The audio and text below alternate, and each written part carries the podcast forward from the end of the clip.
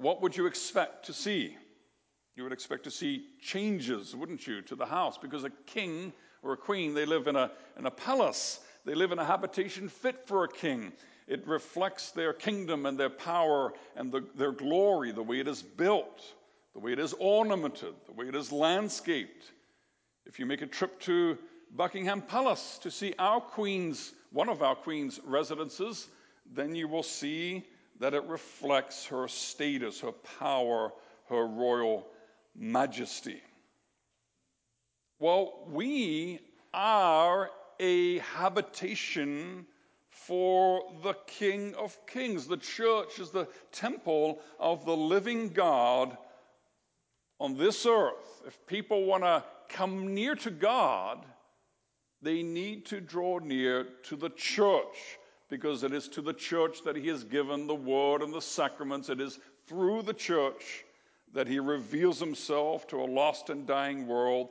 And it is in the church that He displays His character, His power, majesty, love, grace, and truth in this broken world. And so the church is the temple of the living God. It is the habitation of the King of Kings. Not this building, but we members, believers, Christians. We are living stones, a spiritual dwelling place of the King of Kings. And the fruit of the Spirit proclaims his presence among us the more the Spirit pours into our hearts and lives and into our community, the more people can see the character of God. And people ought to be able to point to the church of the Lord Jesus, whether it's here or any other church of the Lord Jesus in Alberta, Canada, and all around the world. Every church of the Lord Jesus, people ought to be able to point to this church and say, God dwells in the midst of those people. You can tell it from a mile off. So, how should people be able to tell that God dwells in our midst, that the Holy Spirit of the living God has made us his temple? Well, not through all kinds of fake and made up manifestations of the Spirit, like some Christians try to, try to do, spurious revelations or worship services where we're climbing the walls and swinging from the chandeliers. Those aren't what the Scripture says are signs of the, the presence of the Holy Spirit.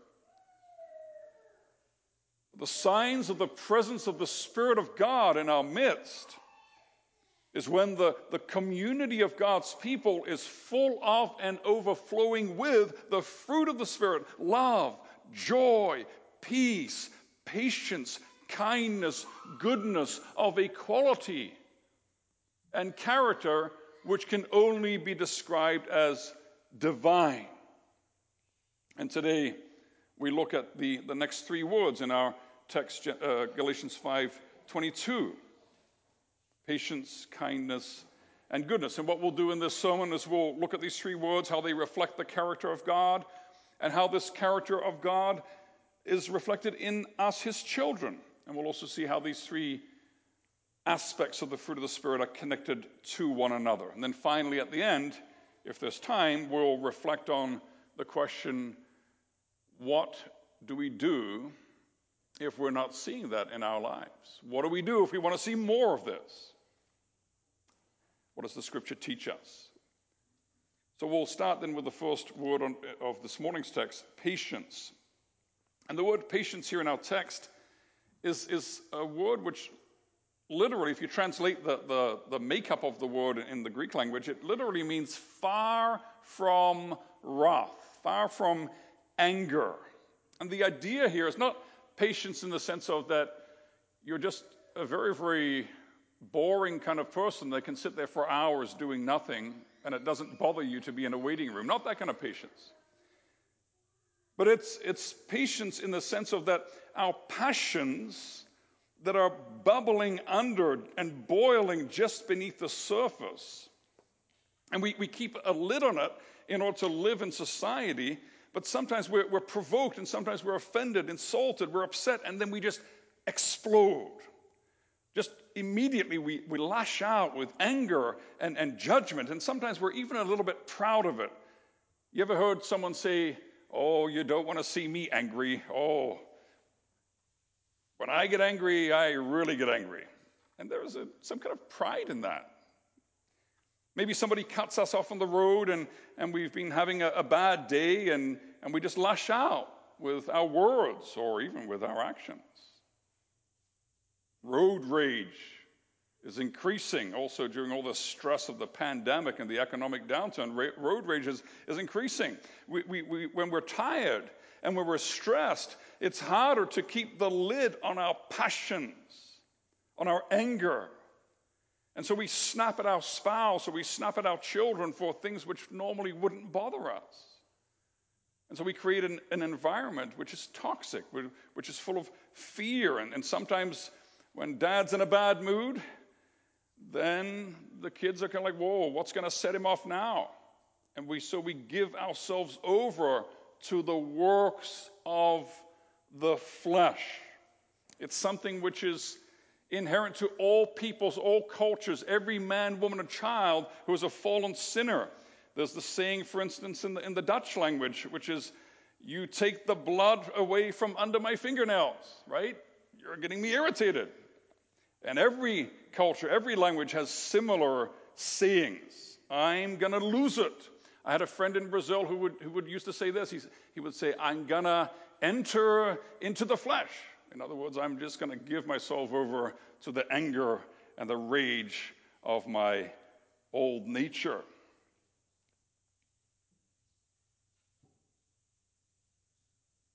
And the word patience in our text literally means far from all of that.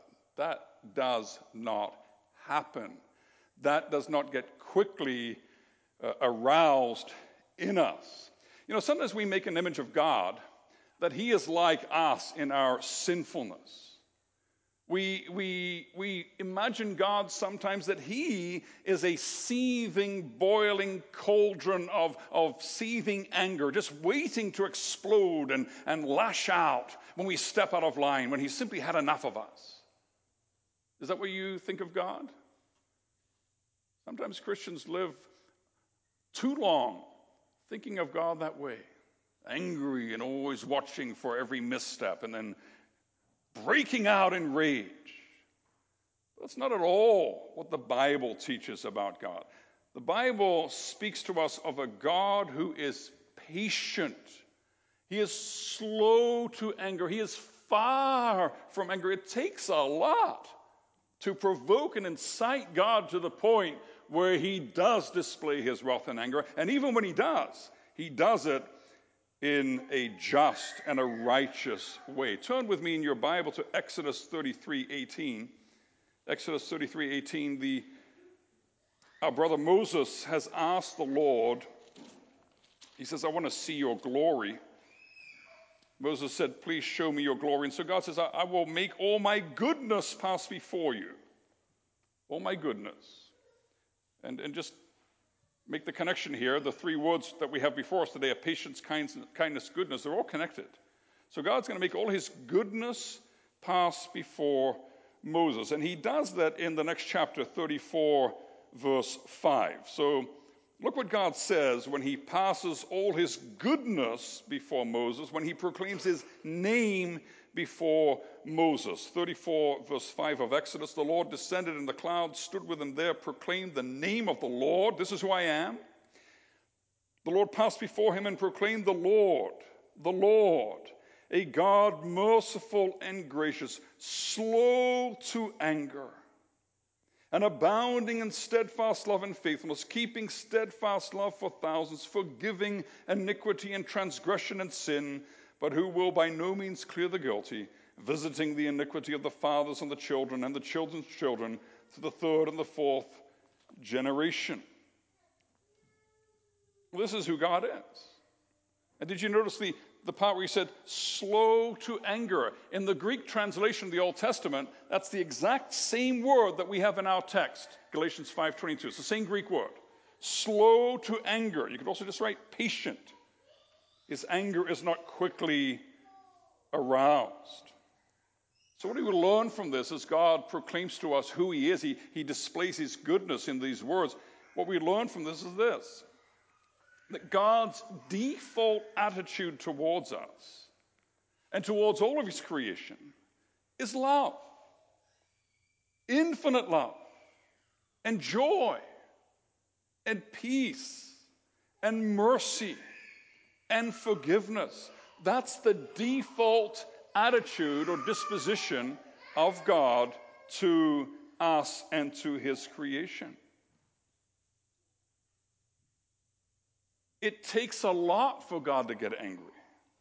He has to be provoked and incited over and over again for his wrath to be aroused.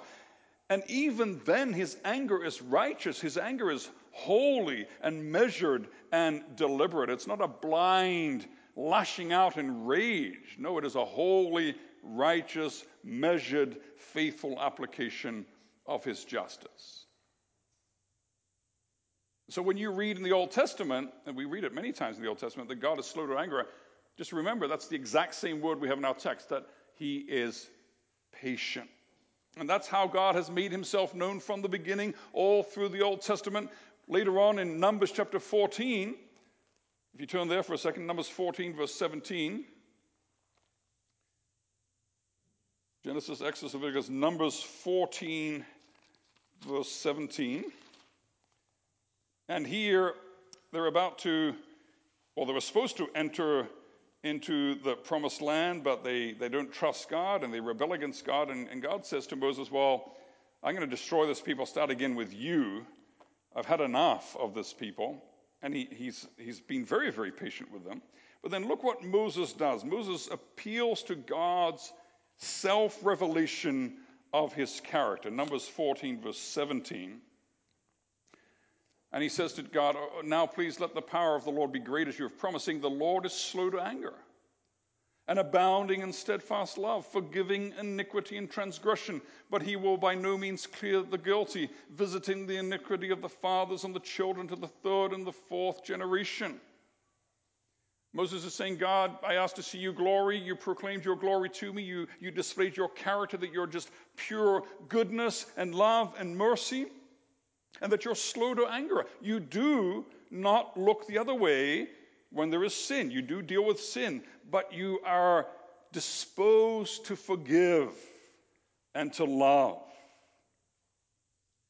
And so, based on what you've told me about yourself, O Lord, look at verse 19. Please pardon the iniquity of this people according to the greatness of your steadfast love, just as you have forgiven this people from Egypt until now. Moses says, Lord, you've been doing it for a long time. Please keep doing it. We need your mercy, Lord. If you're going to judge us according to our transgressions, O Lord, who can stand? You are slow to anger, and that's our only hope, O Lord. And then there's Psalm 145, and we, we sang Psalm 145. I don't know if, uh, or we are going to be sing, singing Psalm 145 later. But um, if, if you turn to Psalm 145, you'll see the same thing. We also sang about in Psalm 86 that you are rich in love and favor, slow to anger, patient ever. Look at verse uh, 8 of Psalm 145. The Lord is gracious and merciful, slow to anger, and abounding in steadfast love. Turn to Psalm 103, verse 8. We hear that every Lord's Supper in the form. 103, verse 8 the Lord is merciful and gracious, slow to anger, and abounding in steadfast love. I don't have time to go through all the texts in Scripture which teach us this glorious truth that God loves and that He is slow to be angry with us. And that is amazing considering what we deserve. God is a merciful God. If you turn to the New Testament, we see why God shows this patience, why God is slow to anger. He has a point with it all. He's, he's, he's got a goal with all of this. Turn to 2 Peter chapter 3, verse 9. 2 Peter 3, verse 9 in your Bible. And Peter here is, is talking about the, the fact that some people are are questioning God. They're saying, well, what's with God? Why is he not coming back to renew the heavens and, and, and the earth? And then Peter says, well, look at verse 9. The Lord is not slow to fulfill his promise, as some count slowness, but is patient toward you. That's the word right there that we've been looking at slow to anger. He is patient toward you. Why? Not wishing that any should perish, but that all should reach repentance. That's why God lets the world keep going the way the world is going, because God wants to give sinners another chance, another day, and today is one more day for those who do not know the Lord Jesus Christ to repent from their sins, to bow the knee, and to confess the name. Because when he rips open the skies and comes back, then the final judgment will be there, and it's too late. So God is slow to anger, also in the cosmic universal sense of the entire sweep of the history of the world since the fall until the, until the last judgment. That's who God is. And because God is like this, God expects his people to reflect his character. A, child reflects his or her father or mother. that the child reflects the parents, their upbringing, but is also heavily influenced by the character and the personality of the parents. And so God wants his children to be like him. And so the scriptures are full of all kinds of exhortations about that. If you turn to Proverbs 14, for instance, verse 29. Proverbs 14 29. And the scripture says, Whoever is slow to anger, that's the word that we're looking at, who is patient, slow to anger, has great understanding, but he who has a hasty temper exalts folly. So make your choice.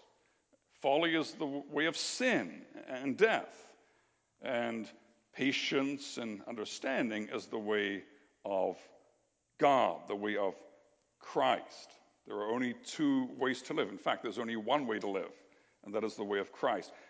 Just probably on the same page for you in your Bible, uh, Proverbs 15, verse 18.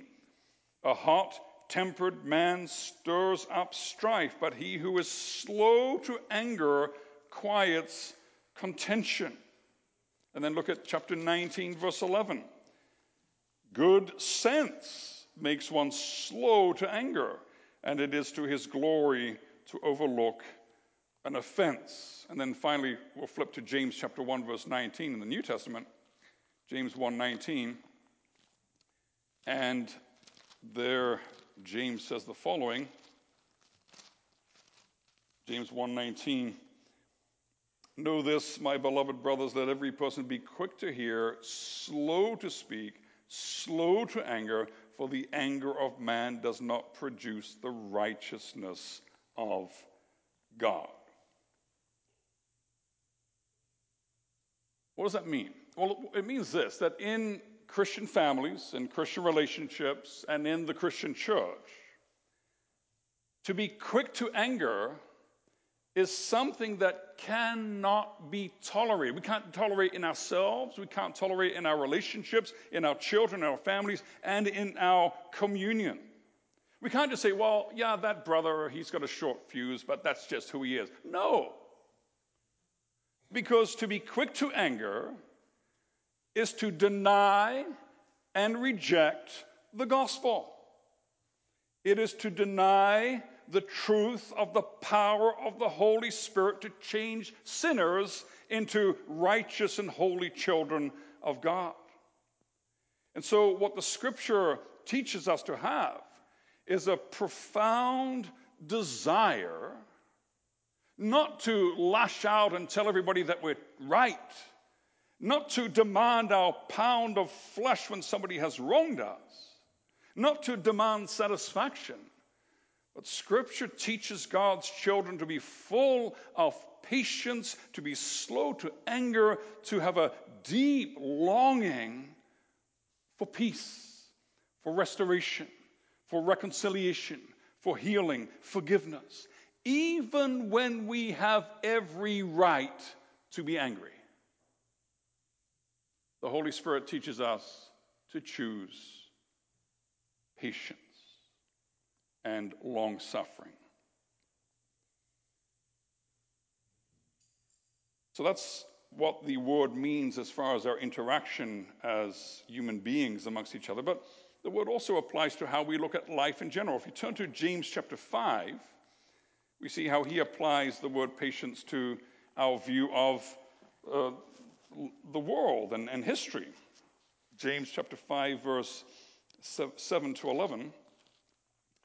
And here he's, he's speaking about the fact that a lot of the people to whom he is writing are, are, suffering greatly as Christians. They're suffering injustice, and, and it hurts to follow Christ. They're, they're being afflicted. And what does he tell them? 5 verse 7 of James, he says, Be patient. And that's the same word that we're looking at in our text. Be slow to get all wound up and angry and lash out and write another Facebook post denouncing everything in the world and everybody that doesn't agree with you. Be, be patient, he says. Be patient, therefore, brothers, unto the coming of the Lord. See how the farmer waits for the precious fruit of the earth, being patient about it until it receives the early and the late rains. You also be patient. That's the third time he's used the word here. Establish your hearts, for the coming of the Lord is at hand. God's coming. There's going to be the final judgment. Everything's going to be set right. Do not grumble against one another, brothers, so that you may not be judged. Behold, the judge, the judge, is standing at the door.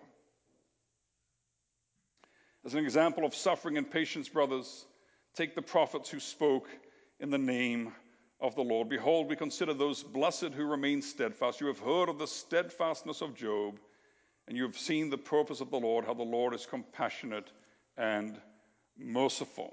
So, in terms of history and, and all the, the ups and downs and all the fears that we have about what's going on in the world, and all the, the pain of injustice and sickness and every kind of affliction, the Holy Spirit teaches us not to react emotionally with the first words or thoughts that come into our mind, but to be patient. Well, how can we do that? We're living in a sinful and evil world. And we get carried away by our emotions fairly quickly. The pandemic has people's nerves starting to fray. They get irritated with one another. I saw on, on, on the internet a, a young girl knock over an old lady and she broke her leg because they were arguing about different ideas about whether to use masks or not to use masks. People are hurting each other, they're lashing out verbally. Uh, in, in real life or on social media, there, there are acts of violence. And as we wait for God to set things right with the world, we as God's people, in the midst of all this turmoil, we need to be known as the community of love, joy, peace, and patience. In suffering, in injustice, when we are sinned against, when we are mistreated, no matter what painful, unpleasant things are hammering at us, hammering at us and trying to crush us, we as God's children do not explode with angry, defensive, self-serving passion, but when we're crushed, when we're hurt, when we're hit, what comes out of us is love and joy and peace. Why? because it is no longer I who live, but Christ who lives in me. That's why. And so we move to the second word, kindness. And if you turn to Romans 2 4, you'll see how the patience and kindness are very connected. Romans chapter 2, verse 4, where the apostle says, Or do you presume on the riches of his kindness and forbearance and patience. That's the first word we looked at, patience. Notice how it's connected with kindness, not knowing that God's kindness is meant to lead you to repentance. So, patience and kindness go together. With many other texts which show that, show that as well. And notice that, that the scripture speaks about the, the riches of his kindness. God doesn't just give a little, uh, a little eyedropper and, and drop a few drops of kindness. They are not tiny drips ungraciously rationed, but there is lots of kindness. There is an infinite flowing flood of kindness which He pours upon us in Christ. Now we have to understand, and we see that in Romans 2 4, we should not mistake kindness and patience as a approval of sin. And the church often makes that mistake. The church says, well, let's be loving. How can we be loving? How can we be kind? How can we be patient? Oh, I know what we'll do. The people are living in sin, but we'll say, well, you know what? We're not going to discipline you because we love you. We're kind and we're patient. Just keep sinning and we love you anyway. Well, that's a total perversion of the truth of the gospel. The kindness and patience of the Lord and his kindness and patience in the church and through the gospel is meant to bring us to repentance, to deal with sin. So, kindness comes with patience. Patience is to be slow to anger, and kindness is to be quick to show goodness, to show mercy, and to show love. If you turn to Psalm 145 again, you'll see that in verse 13. Psalm 145, we'll be singing that later. Psalm 145, 13, where the scripture says this about God. Look at the last, the, the, the last bit of the, the verse here. The Lord is faithful in all his words and kind in all his works. Look at verse 17, same thing. The Lord is righteous in all his ways and kind in all his works. He's slow to be angry, he's quick to be gentle and loving and kind. And as we go through the scriptures, we don't have time to see all of the texts that I wanted to see, but let's see a few of them. 2 Corinthians 6, verse 6, for instance. 2 Corinthians 6, 6, where the apostle connects patience and kindness. 2 Corinthians 6, 6, by purity, knowledge, patience, kindness, the Holy Spirit.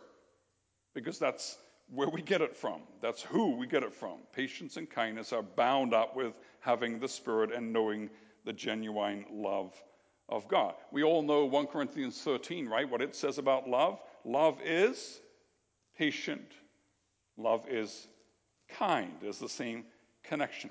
So God's patience is to be slow to give us what we deserve. You know, we often do the opposite, right? We often say, You're going to get what's coming to you. But God doesn't treat us that way. He's slow to anger.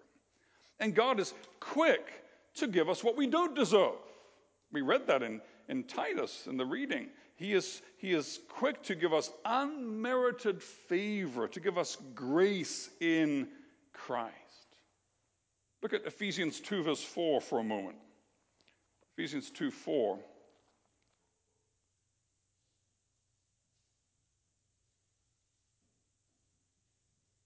And the apostle says, You know, we're sinners, we're children of wrath. But look at verse 4. But God, being rich in mercy, because of the great love with which he loved us, even when we were dead in our trespasses, made us alive together with Christ. By grace you have been saved, and raised us up with him and seated us with him in the heavenly places in Christ Jesus, so that in the coming ages he might show what? The immeasurable riches of his grace in kindness toward us in Christ Jesus. God is showing us the immeasurable riches of His grace towards us, His kindness towards us in Christ Jesus.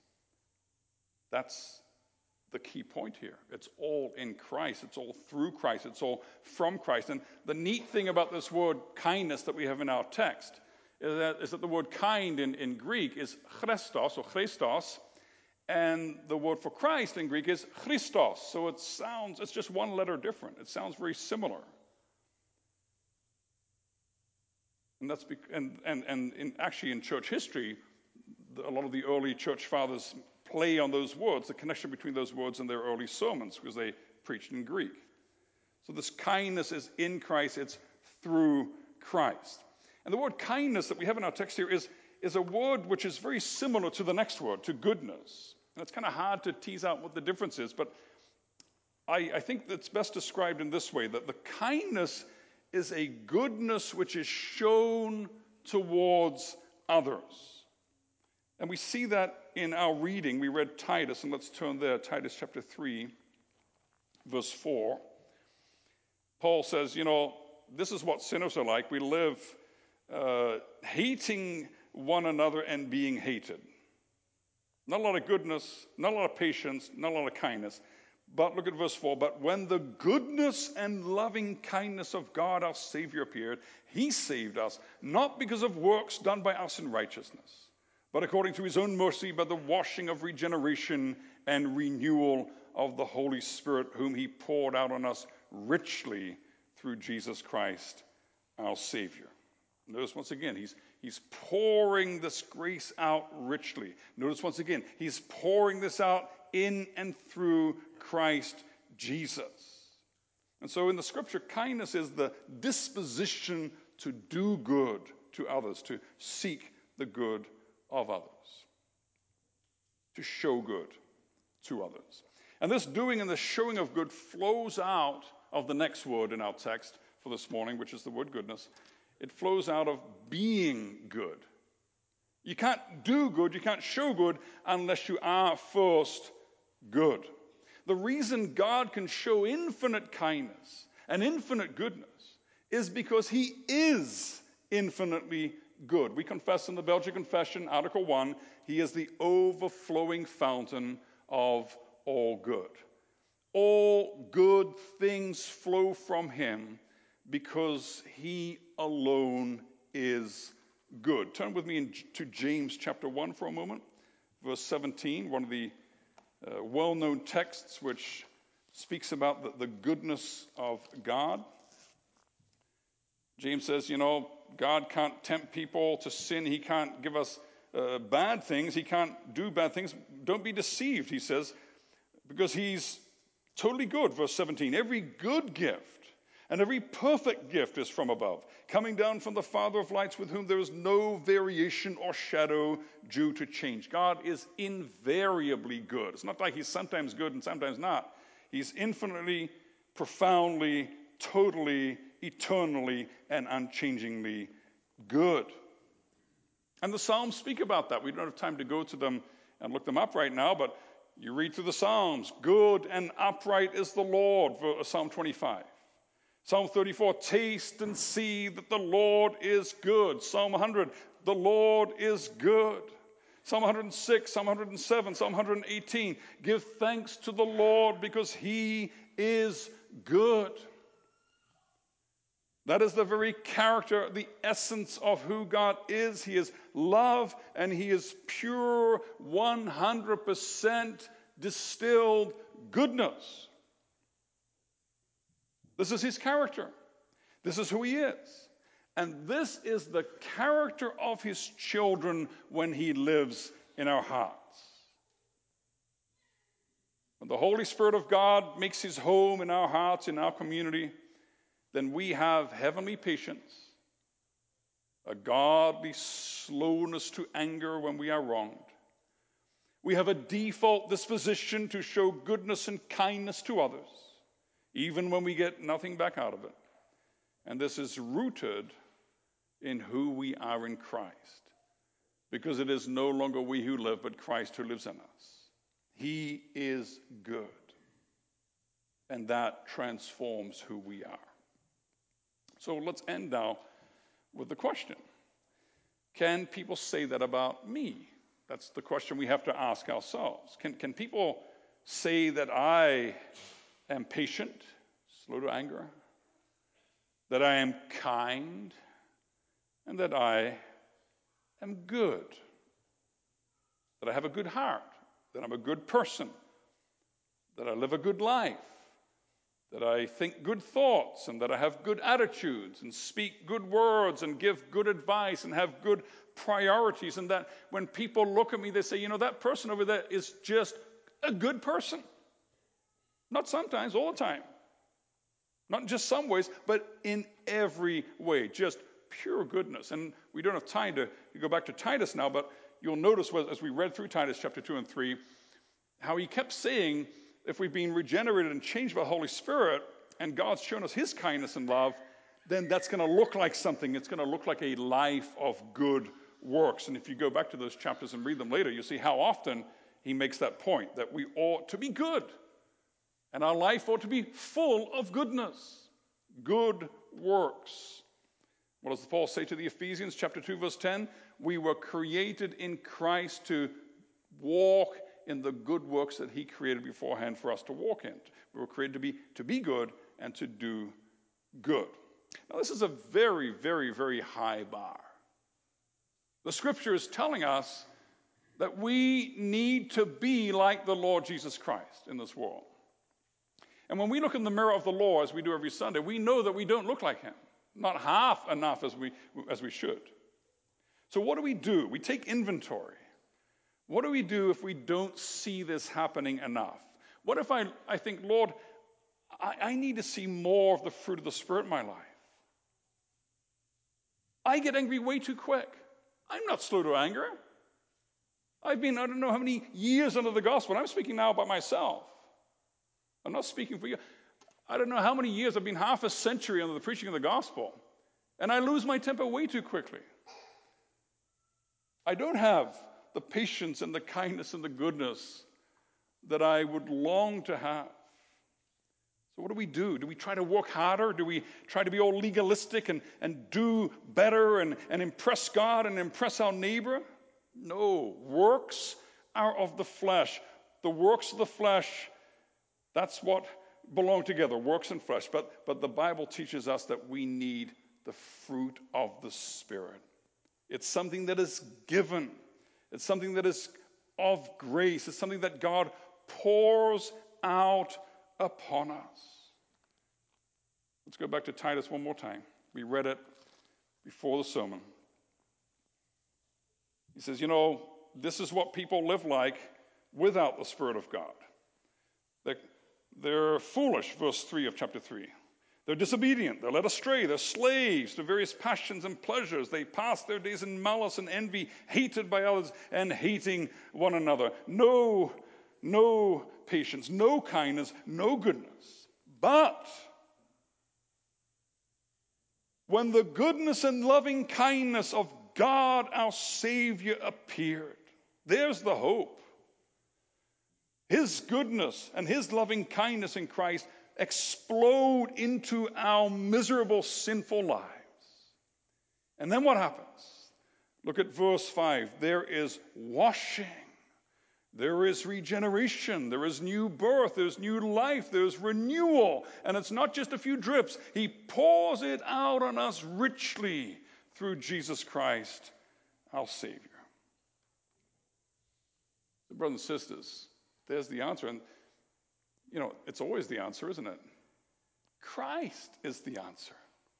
Every Sunday, every day, every sermon, every question, Christ is the answer. But let me end with a,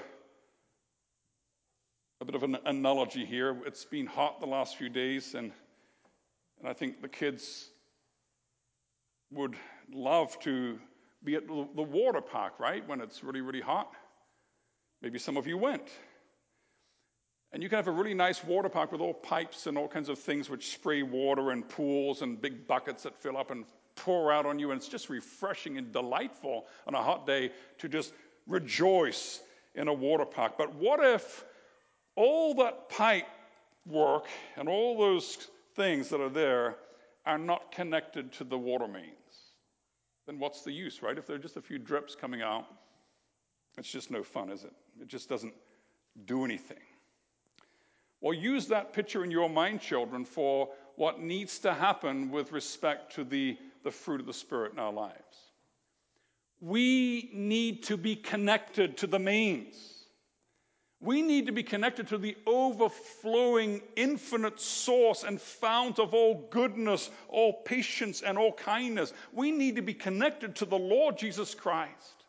And the only way to be connected to Christ is to believe in Him, to put your faith in Him, to love him and to say to him, You are my Lord, you are my King, you are my life, you are my all. I worship you. And every thought, every word, every action, everything that I have, everything that I am belongs to you and serves for your glory. We need to be connected to Christ because if we're not connected to Christ, none of these fruit of the Spirit will flow into our lives. And so, if you're seeing that your life is full of the works of the flesh, a lot of anger, a lot of bitterness, and that you get really, really mad real quick, and that that's not changing, then you need to go have a good, hard look at the spiritual plumbing in your life. And you have to maybe question whether you even know the Lord Jesus Christ. And maybe you need to fall down and plead with Him to come and to give you a new heart. Because where the Holy Spirit lives, there will be change. It will be made evident. And so we need that connection. But then, brothers and sisters, you can have all the connections in the world, but if the taps aren't open, nothing's going to work, right? So, how do we open those taps? How does this grace and this love and this goodness and the fruit of the Spirit, the power of the Spirit, how does it flow into our lives? Well, the taps have to be turned on. The connection has to be made, but the taps have to be turned on. And you know how that happens? Well, we, we, we, we confess it in the catechism, right? God gives his grace and Holy Spirit only to those with heartfelt longing, constantly ask him for and thank him for these gifts. So, what am I saying? I'm saying that if you want to live a life of love, joy, peace, patience, kindness, goodness, and all the other fruit of the Spirit, then you need to be connected to Christ. And you need to know the power of the Spirit. And you need to cry out to God to pour His love and grace into your heart and life. You know how He does that? Through the Word and the sacraments. And so don't expect wonderful things to happen in your life if day by day, I'm sure you show up for church, but if day by day you're not beginning your day with prayer and Bible reading, that's a great sign, a great indicator of why you're not growing in the fruit of the Spirit. If we keep the taps turned off, then the connection basically doesn't mean a lot.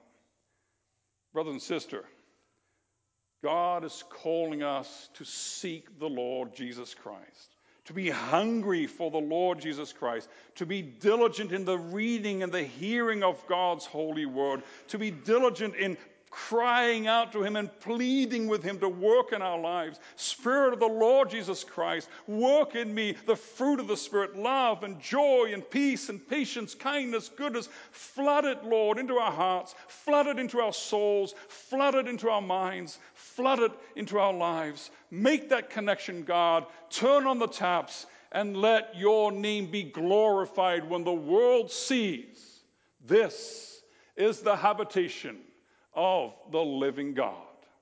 Amen.